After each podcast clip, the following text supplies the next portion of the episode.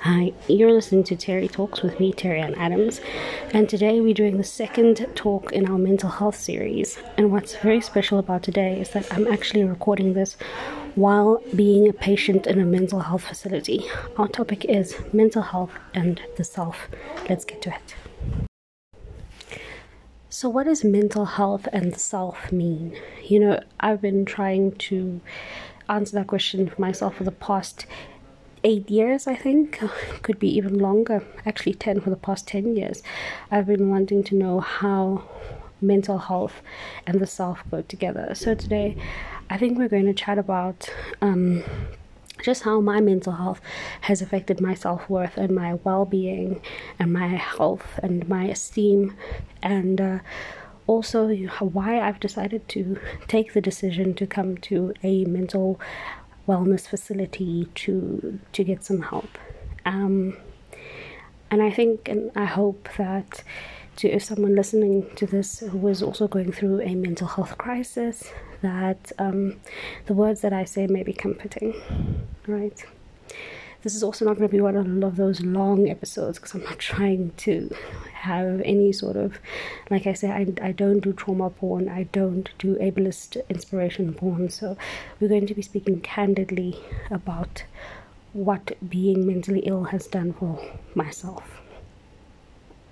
So, um, I had my first ever hypomanic episode when I was 18. My father had just died. It was a very difficult experience for me because I had met him two days before he died.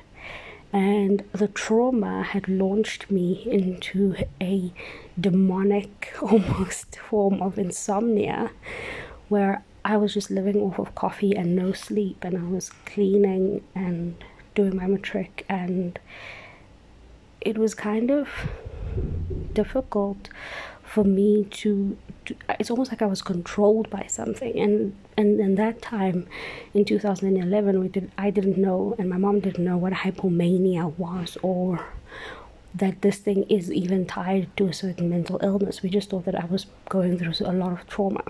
And my mom took me to one of those churches where they pray for you, and someone said that a demon was out to get me but it was never chalked down to I actually have a mental illness. And we fast forward, you know, in my varsity years, I was in and out of depression, but I was more happier than I was sad. So I and I was intellectually stimulated, and, and just generally my environment was different. So I never, I didn't experience um, any episodes while I was at university. But when I got back and I couldn't find a job, and I had done this degree, but all these expectations of me being the successful historian, the successful museum curator, were going down the tube, were going down the toilet.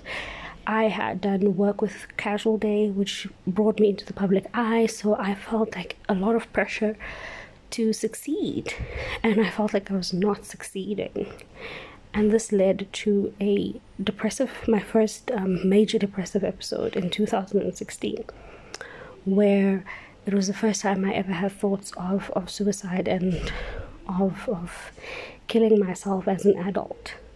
And if we go back actually the first time i thought about suicide was when my granddad died when i was 13 so it went as far back as that and then it manifests again in my 20s and once again, we didn't think of this as a mental illness.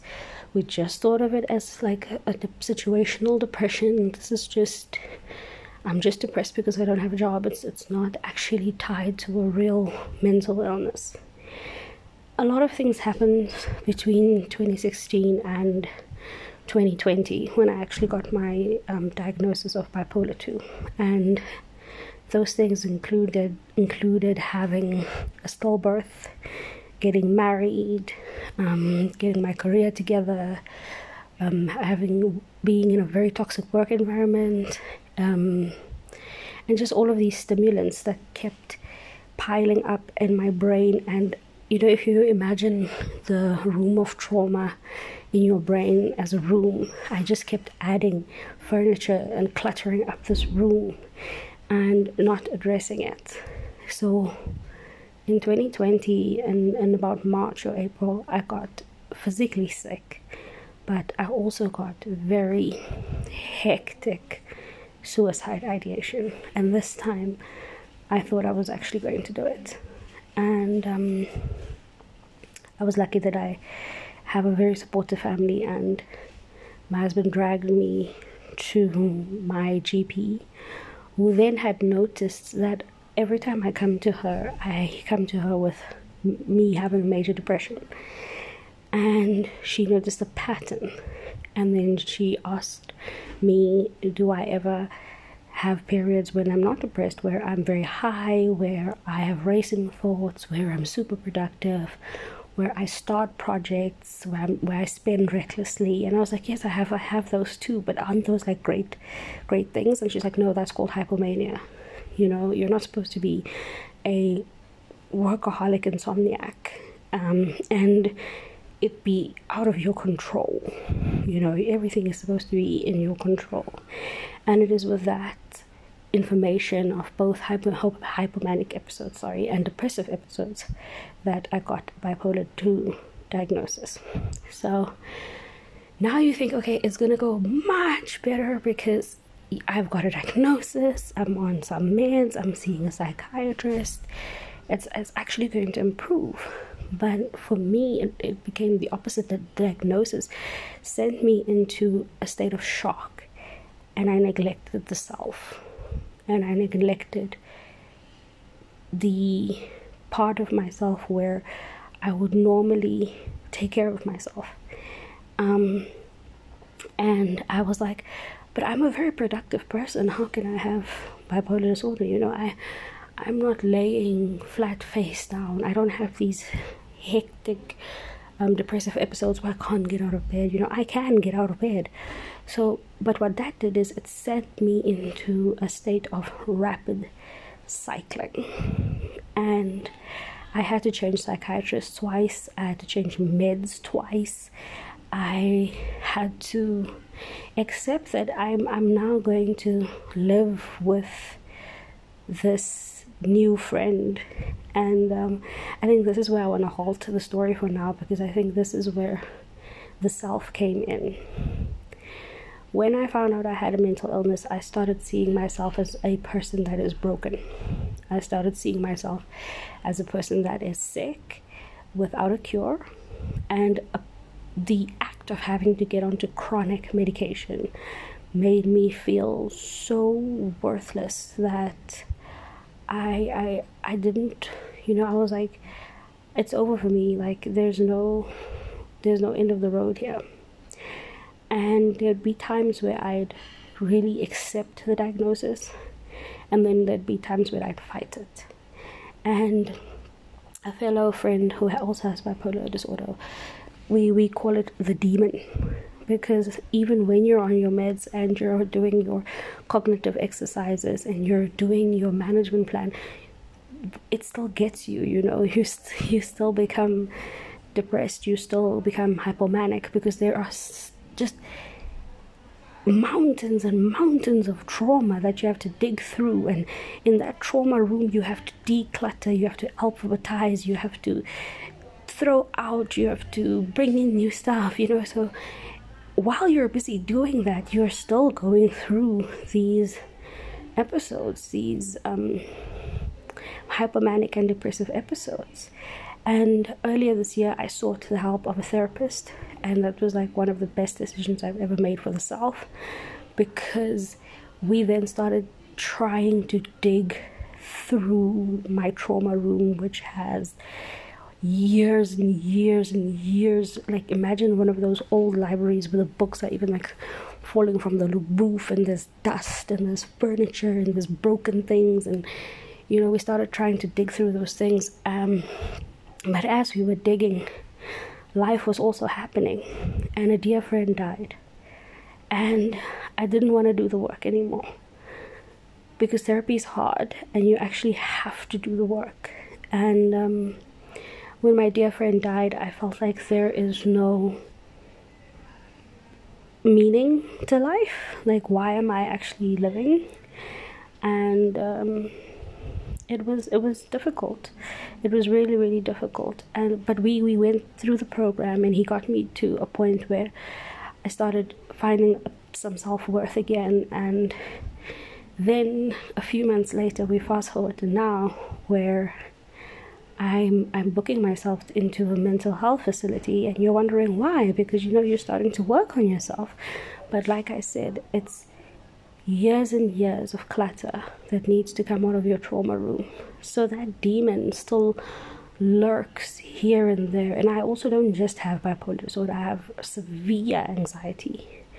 And um, my anxiety has also made me feel like I can't function as a normal person in society so I started seeing the beast approaching, and I made the decision that before I get into another depressive episode that could be, you know, the end for me, let me rather seek help um, and do this for my son and do this for myself mostly. And that's what I did. I sought help. I came here. I'm I'm doing the work day by day. It's very difficult, but I'm making it work. And what I wanted to say is that you know self-worth your mental illness can sometimes affect your self-worth when you hear your diagnosis and you hear you know depression and anxiety it, it can sometimes make you feel like you're a failure but you're not these are normal um, ailments like diabetes, like high blood pressure, and the ailments that need treatment and, and seeking treatment and seeking help is is very important. And I don't have many regrets in life, um, but I do sometimes reg- have regrets about how my mental illness has affected my relationships um, with me not having the strength to speak to people, and also how all of those what ifs, you know, what what would I have been able to achieve if I wasn't ruled by a mental illness? So I'm always thinking about those things, you know, well, what what could I have been if I had no mental impairment? Where would I have been right now? And I feel like I have so many lost days and, and, and so many lost minutes and hours that I've spent mulling over that um, rather than working towards being the best person I can be. So, yeah, I just wanted to share my story and share my experience of mental illness and, the, and, and, and how it has affected my self worth. And I'm working on becoming a better person for myself, and I'm working on seeing myself as a better person. And today I don't want to die. I don't know if that will be happening, you know, if I will feel like that next week, but I at least know that today I have a certain sense of will to live, and that's all I can hope for. So, thank you so much for listening to Terry Talks. Until next time, bye.